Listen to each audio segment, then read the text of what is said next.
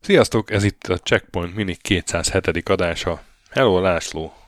Szerbus, Taki! Egyszer nem bírtam semmilyen frappáns bevezetést vagy szóviccet kitalálni erre a szóra, hogy bombuzál. Pedig érzem, hogy ott, ott rejlik benne a lehetőség valahogy. Egy magyar ig- igévé alakítva. Igen, ott, ott bombuzál a sarokban. A Nagyon fura név, de így Bombuzálunk a... egyet akkor? beakad az ember fejébe, mert én ezzel szerintem annó nagyon keveset játszottam, de amint mondtad, hogy mi lenne, ha bombuzál, így azonnal nem bírtam elfejteni ezt a hülye szót. Jó kitalálták, és kár, hogy az amerikai verziót átnevezték Kabluira, ami ugye a robbanásnak egy ilyen omenotopeia, vagy mi az Isten az a szó, amit nem lehet kiejteni? Hangutánzó szó. Na de hát, ha valaki nem tudja, és még nem akart bele a bombuzál, szerintem ahányszor el fogjuk mondani ezt a szót ebben az adásban, ez egy virulens mémként fog beleragadni mindenki belőle, és elnézést. A stöki hibája az egész. Így van, így van. Meg azért, aki javasolta ezt a játékot, mert ezt is valamelyik hallgatóm javasolta. Um, Imageworks a fejlesztő és a kiadó is. Ez egy rövid életű brit kiadó volt, ilyen 4-5 évig létezett, 80-as évek vége, 90-es évek eleje. És ez volt, ha jól láttam, az első játékuk, amit kiadtak, meg... Nem, ez a második volt. Már jó, akkor második. Tudtam, tudtam, hogy lesz egy, És egy levő. nem is ők fejlesztették, de mindegy. De hogy ez az Imageworks, ez, ez igazából uh, ugye Microsoftból nőtt ki valahogy.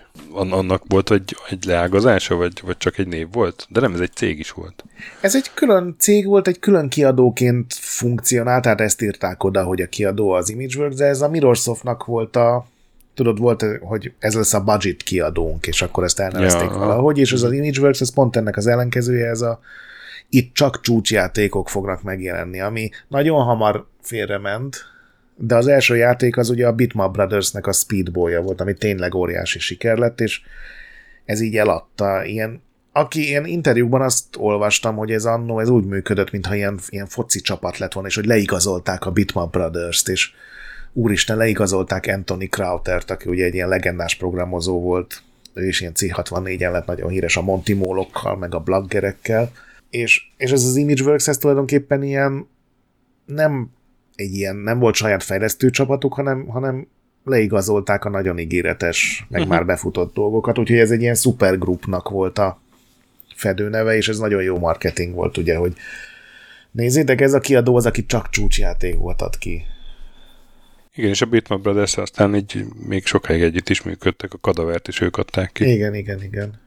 Úgyhogy ez tényleg voltak nyilván gyengébb játékaik, mert hát azért ezt nem lehet szerintem ilyen százszázalékos rátával föntartani, de, de ez egy ilyen jó hírű csapat volt.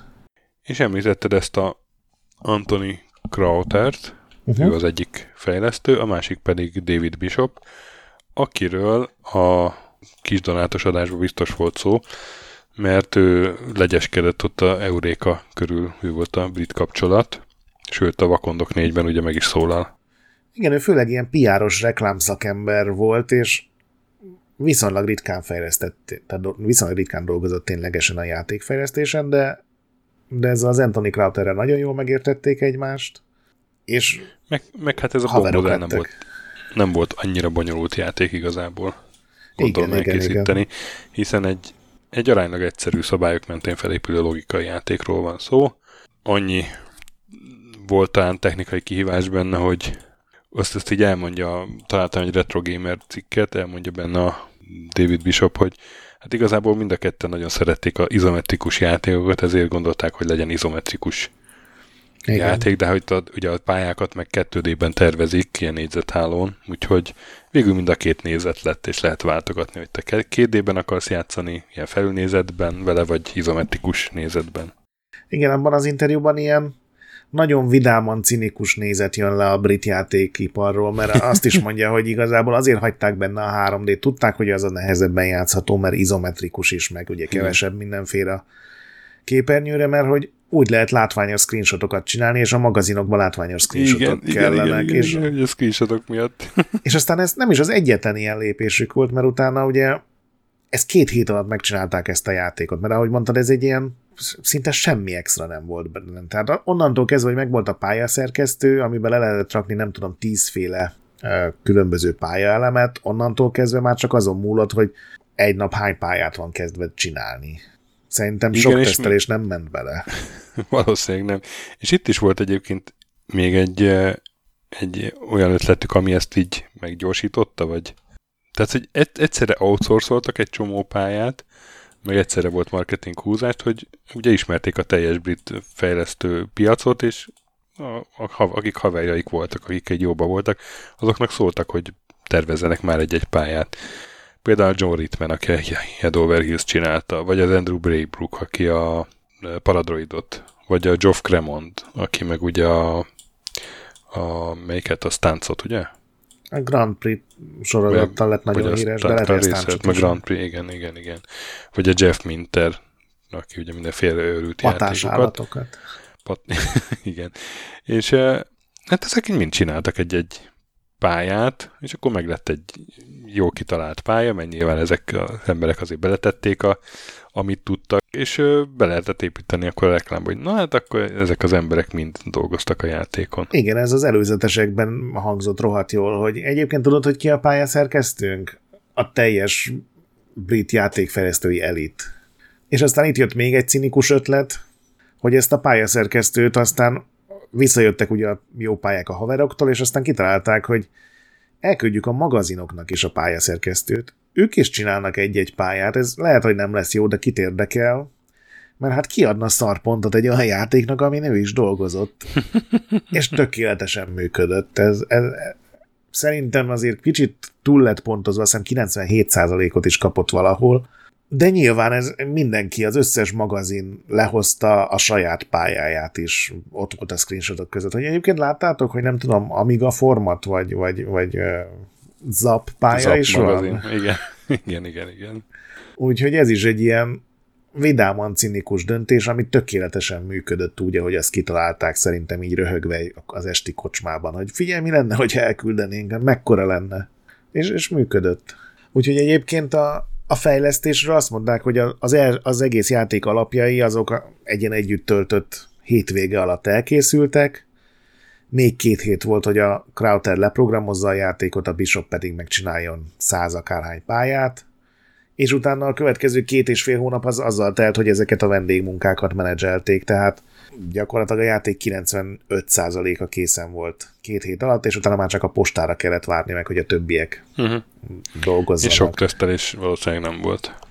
Igen, ami szerintem a legrosszabb rész ennek az amúgy tök jó ötletre épülő Igen. játéknak. Igen. Hát, hogy milyen játék, mert arról még nem beszéltünk. Négyzethálós alapú pályák vannak. A mezők egy részén található egy bomba, különböző méretben. A kis bombákat fel lehet robbantani, de a szomszédos mezőkön ezek berobbantják a ott levő bombákat is, és így berobbanthatók a nagyobb bombák, amik viszont nem csak a szomszédos mezőket robbantják, hanem nagyobb területet. A cél az, hogy a pályán minden bombát felrobbants, úgyhogy te magad életben maradj. Tehát az utolsó, tehát legyen legalább egy utolsó mező, ahol te, ahol te Megúszod. Megúszod, vagy, vagy az utolsó mező pont egy teleport legyen, ugye, mert teleportba belépsz, akkor az nem robban fel, vagy akkor nem, nem érnek el a lángok. De a, ugye ez mindig úgy működik, hogy berobbantod a bombát, de az nem azonnal robban, hanem csak akkor, hogyha lelépsz arról a mezőről. Igen, igen, igen, így van. Hogyha lelépsz, akkor robban.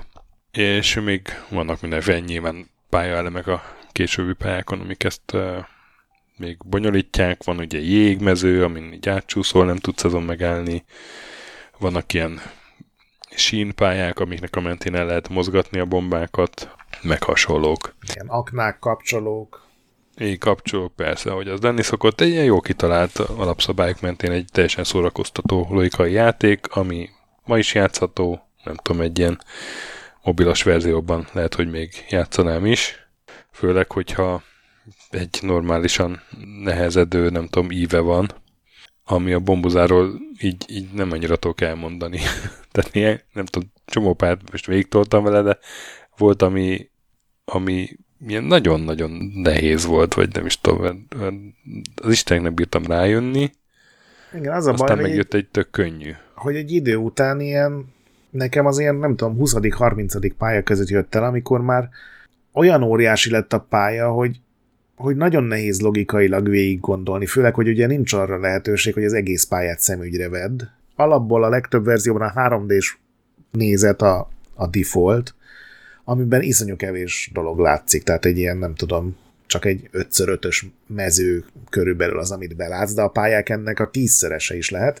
És át lehet váltani ugyan kétdés nézetbe, de általában az sem mutatja meg az egész pályát, és például én először az Amiga verziót próbáltam ki, és ott ráadásul az a kétdés mód, az nem is scrollozódik veled, hanem el kell menni a szélére, ahhoz, hogy lásd a pályának a többi részét. Tehát ilyen nem úgy van fölépítve, hogy megadjon minden lehetőséget arra, hogy logikailag gondold át szerintem, hanem, hanem inkább arra, hogy így brute force hogy ezt is megpróbáld, azt is megpróbáld, és ahogy mondod, teljesen kiszámíthatatlan, hogy egy nehéz vagy egy könnyű pálya jön. Nem értem, hogy miért nem rendezték át ezeket.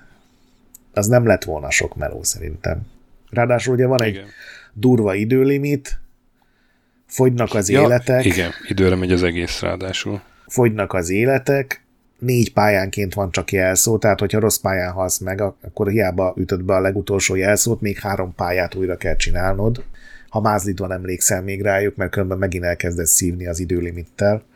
Úgyhogy szerintem ez egy rohadt jó logikai játék alapja, de, de ez egy olyan dolog, amit ma már sokkal jobban építenének föl, pusztán azért, mert, mert ez, ez fejlődött. Ma már sokkal nem lenne az, hogy az első pályán már van kétféle különböző dolog, amire figyelni kell, hanem tudod, minden egyes újítás az megkapná a maga kis bemutató pályáját, ahol tényleg arról lenne szó, és csak utána lennének kombinálva az elemek. De hát itt már szerintem az ötödik pályán van jég, van repedező talaj, van háromféle bombanagyság, vájat, meg aknák is. Tehát ilyen nagyon véletlenszerűen van összerakva. Igen, és tényleg egy idő után már nagyon nagyok a pályák, a nehezen követhető, igazad van teljesen abban. És van egy ilyen kizúmoló funkció, mondjuk talán az nem nincs mind- mindegyik verzióban meg, de az nem sokat segít azért. Igen, sajnos. Úgyhogy őszintén szólva, az, amiért nagyon lelkesedett akkor mindenki, nyilván azon túl, hogy benne van a saját magunk térképe is, hogy, hogy végre egy jól játszható, jó kitalált logikai játék, az, az egyébként igaz, csak, csak nem lett, tudod, így tesztelve és fölépítve, és Uh-huh. legyen könnyebb. A Lemmingsnél volt erről szó, hogy ott például a kiadó csináltatott velük direkt ilyen könnyebb pályákat az elejére. Mert ott is azzal vetélkedtek a fejlesztők, hogy ki tud olyan pályát csinálni, amivel meg tudjuk szivatni a többieket. De ugye már mindenki mesteri szinten játszott, ezért a Lemmings legelső verziója az úgy nézett ki, hogy hogy a legdurvább pályákkal kezdődött, és ott erre rájöttek, hogy ez egy, legalábbis a kiadó rájött arra, hogy ez, ez nem így működik, nem a, az ultra profiknak csináljuk az összes pályát, hanem az elején mindenki kezdő lesz ezzel. De az első, nem tudom, 20-30 pálya szerintem azért még így érdekes, vagy élvezetes.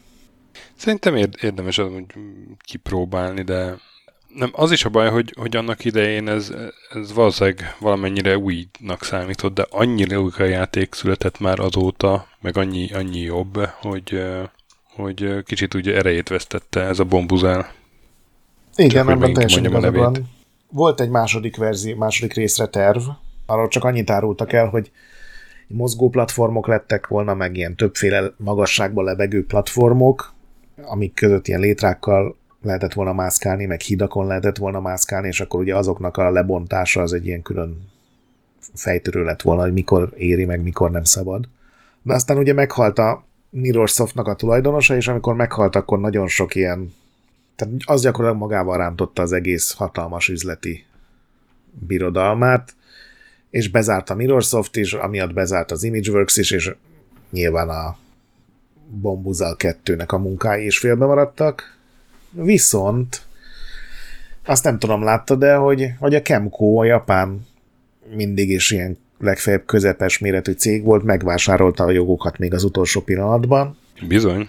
A japán piacra, és 1990-ben uh, mutatta be a Shoshinkai nevű kiállításon a Nintendo a Super Famicomot, ott lehetett először kipróbálni, és ott már ott volt a Bombuzál, uh, ami aztán a harmadik, hogyha az ilyen sorozatszámot nézzük, a harmadik Super Famicom játékként meg is jelent. Én aztán végül ezzel a verzióval töltöttem több időt, mert kicsit barátságosabb. Ugyanaz a játék egyébként, még sok pálya is ugyanaz, de, de ilyen tehát az, hogy a, ha leállítod a játékot, akkor a visszaszámláló is leáll. Ez elég normális dolognak teszed, de ez is egy előrelépés volt, mert az Amigás verzióban ez nem így volt.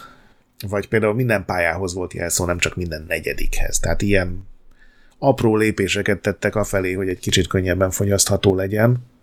Aztán ez két év késéssel jelent meg Amerikában, és valamiért ragaszkodtak hozzá, hogy legyen kisebb a program, tudod, hogy ne, most mondok valamit, nem biztos, hogy pontosan ezek a számok, hogy ne 8 mega legyen, hanem csak 4, vagy ne 4 legyen, hanem 2, és kivették belőle a 2 d nézetet, képzeld el, úgyhogy a, az a verzió szerintem játszhatatlan. Tehát csak és kizárólag a 3D-s vagy izometrikus nézet marad benne, és az ugye az nem az, amivel át lehet tekinteni ezeket a hatalmas pályákat. Mm, igen, igen. És a Kemco-nak a folytatásait láttad? Hát a YouTube-on néztem, igen, a, ez a Bombing Islandre gondolsz? Aha, vagy? igen. Mert ugye megdöglött a Mirrorsoft, és ezért a Kemco úgy gondolta, hogy hát akkor senki nem fog nekik beszólni azért, mert adott esetben csinálnak egy folytatást. és ez tényleg így is lett. Egyetlen dolgot változtattak meg nagyon, hogy a, ugye a játék címe egy kicsit más lett. De a Playstation-re megjelent Bombing Islands az egy nagyon hasonló játék volt ehhez. Hozzáraktak egy sztorit, amire semmi szükség nem volt nyilván, ugye egy logikai játék. Beleraktak egy, ugye azt még nem mondtuk, hogy a, a bombuzálnak a főhőse egy ilyen kék, nem is tudom mi ez, egy paca, egy paca. ilyen... Elvég az azt hiszem egy robot amúgy. Komolyan. Aha. A, a borítón egy ilyen skinhead-szerű fickó van. Hogy miért, azt szerintem sose fogja már elárulni senki. De itt a, ebben a Bombing Islands-ben lecserélték ezt a pacát egy kicsit jobban marketingelhető ilyen egy játékban korábban már szerepelt Kid Clown a neve, és nyilván egy ilyen bohóc sipkás gyerek. A játékmenet nagyon hasonló, tehát ugyanúgy különböző méretű bombák vannak, ugyanúgy négyzethálós a pálya, ugyanúgy eltérő pályaelemek lehetnek. Két nagy változás van a játékmenetben, az egyik, hogy a bombákon már nem lehet átugrani, mert ilyen sokkal nagyobbak. Ugye a bombuzában még a legnagyobb bomba is simán átmehetsz rajta, semmi akadályt nem jelent. Itt, itt miatt a manőverezés, hogy pontosan eljussál jó helyre, az sem mindig egyszerű. És a legtöbb bombán nincs is kanóc, amit be tudnál gyújtani, hanem neked vannak vörös bombáid, amiket le tudsz tenni, és azért ez kicsit megváltoztatja a játékmenetet, hogy, hogy neked kell még az utolsó láncszemet az utolsó jó helyre lerakni bombát, az utolsó néhány helyre is. És emiatt a pályák átrendezése tök fontos, mert lehet, hogy azért kell valamit berobbantanod, hogy az megnyissa az utat egy olyan helyre, ahová a legutolsó bombát majd le kell tenni, szóval egy kicsit komplexebb lett, ez nekem tetszett. Ráadásul ebben van egy ilyen visszacsinálós gomba, amivel egy lépést tudsz visszaugrani. És aztán ennek a játéknak valamiért kijött egy portja Nintendo 64-re is, Charlie's Blast Territory néven. Ezzel őszintén meg kell mondanom, hogy nem játszottam egy másodpercet sem. Annyit olvastam róla, hogy van benne multiplayer, és a multiplayerban az egyik módban a bombák nem megsemmisítik a talajt, hanem átszínezik, és így az a lényeg, hogy négyen játszatok egy ilyen bombákkal teli terepen, és hogy minél nagyobb területet színezz át a saját színedre, az, az így, így kipróbálás nélkül láthatlanban tökéletezetesen hangzik. Kicsit ilyen Mario Part is. Szerintem a Bombing Islands egy teljesen jó Jó nézett, szimpatikus volt YouTube lejátszóba, de hát csak az alapjátékat próbáltam most ki. Az meg, az meg nem tudom, kicsit olyan erőtlennek tűnt most, meg, meg tényleg nem, nem jó ez a nem jó a görbéje, tudod, ahogy Igen. nehezedik.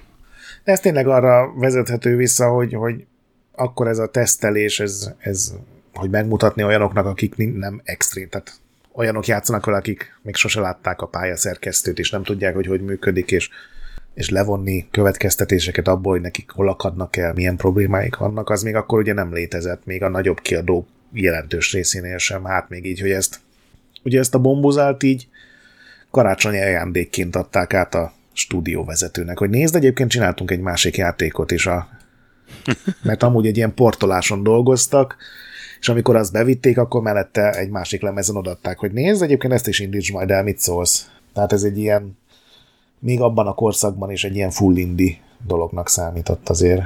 Nekem akkor nem volt rossz. Nem, nem. Elkattintgattam vele, emlékszem. Igazából most is ki lehet próbálni. Szerintem ennek hivatalos izéje nincsen, ugye hivatalos újra kiadása, hanem így de, de, a Gogon. Igen? Fönt van, igen. A Gogon fönn van? Jé. Teljesen meglepődtem. Most elárultam, magam, hogy nem vettem meg. Nagyon meglepődtem, mert ezek ritkán szoktak fönt lenni, de uh-huh. az a hangyás hasonló logikai játék, ami ilyen dominókra épült. Mi volt a címe? Igen, a, a Pushover. Igen, a Pushover is fönn volt Gogon, úgyhogy valahogy ezeket a kisebb játékokat is sikerült némelyiket begyűjteniük. Ja, 6 euró, mondjuk annyit nem ér. Nem, de biztos ez is lárazáson féláron árulják, és annyit már talán. Jó, egy-két euróért már, már talán lehet, igen. Jó, hát akkor játszatok a bombuzállal, próbáljatok ki, ha leárazás lesz. Igen. Vagy nézzétek meg YouTube-on a bombégál edzet. Igen, az sajnos az legálisan már nem beszerezhető. Legközelebb jövünk egy remélhetőleg nagyobb nyomot hagyó játékkal a miniben, kettő között meg vendéges adással, addig is hallgassatok például a Képtelen Kronikát, ami a másik podcastünk, meg értékeltek minket iTunes-on, meg Spotify-on, lehetőleg öt csillagra, kövessetek minket Discordon, ahol tök jó társaság jött össze, olvassatok Retroendet, ahol napi content van, és gyönyörködjetek a nagy pixelekben. Sziasztok! Sziasztok!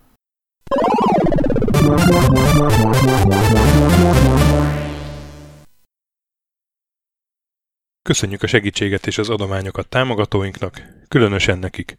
Andis 1 2 3 4 5 6, Pumukli, Bastiano Coimbra de la Coloniai az Védó, Kis András, Dester, Joda, Kínai, Gac, Hanan, Zsó, Delsis with Chickens, Gabez Mekkolis, Sir Archibald a Réten, Benő 23, Zorkóci, Retro Station, Hunter XXL, Nobit, Sogi, Siz, CVD, Tibiur, Bert, Kopescu, Krisz, Ferenc, Joff, Edem, Kövesi József, Varjagos, Zsiga Loloke, Snake Hips Boy, Csépé, Márton Flanker, Kovicsi, Holosi Dániel, Balázs, Zobor, Csiki, Kertész Péter, Richard V, Nyau, Vitéz Miklós, Huszti András, Vault 51 Gamer Bar, Péter, Daev, Enisi, Csalazoli, Makai Péter, Mongúz, Beranándor, Arzenik, Nagy Alexandra, Andrew Boy, Fogtündér, Szaszamester, Kviha, Mazi, Tryman, Magyar Kristóf, Krit 23, Kuruc Ádám, Jedi, Harvester Marc, Igor, Pixelever, Oplüke, Estring, Kecskés János, MacMiger, Dvorski Dániel, Dénes, Sakali, Kopasz Nagyhajú, Colorblind, Vic, Furious Adam, Kis Dávid, Darth Mogyi, Warhamster, Maz, Mr. Corley, Nagy Gyula, Gergely B., Sorel, Naturlecsó, Devencs, Kaktusz, Tom, Jed, Apai Márton, Balcó, Alagi úr, Judgebred, László, Opat, Jani bácsi, Dabrowski Ádám, Gévas, Zabolik, Kákris, Logan, Hédi, Tomiszt, Att, Gyuri, Kevin Hun, Zobug, Balog Tamás, Ellászló, Gombos Márk, Valisz, Hekkés Lángos, Rudimester, Sancho Musax, Elektronikus Bárány, Nand, Valand, Jancsa Burgerpápa Jani, Deadlock, Hídnyugatra Podcast, Lavkó Maruni, Makkos, Csé, Xlábú, Simon Zsolt, Lidérc, Milanovic, Ice Down, Typhoon, Zoltanga, Laci bácsi, Dolfi, Omega Red, B. Bandor, Polis, Vanderbos parancsnok, Lámaszeme, Lámaszeme sötétkék, Totó, Ilyen a moba, és ezt büszkén olvasom be. KFGK, Holdkor, Dwarf, Kemi 242, Obert Motz, Szekmen, LB, Ermint Ervin, TR Blaze, Nyek, Emelem a Tét, Házbú, Tündér Béla, Edem Kreiswolf, Vogonköltő, Csemnicki Péter, Német Bálint, Csabi, Mandrás, Varegab, Melkor 78, Csekő István, Schmidt Zoltán, Bobesz 5, Kavicsok a Margon blog, Félix, Luther, Hardy, Rozmi, Glezman, Neld, Elgringo, Szféra Karcoló, Glisz Gábor, Q, Mentolos Kolbász, Gliszkard, Albin, Jovez, Invi, Tomek G, Gucci Mentál, Dreska Szilárd, Kapi, I Love Hitagi, Bodó Roland, Kovács Tamás, Csicó, Boszkó Loves You, Robin Hood, Beli, Dukefazon, Cupi, Alternistom, Módi és Kozmér Joe. Nagyon szépen köszönjük mindenkinek!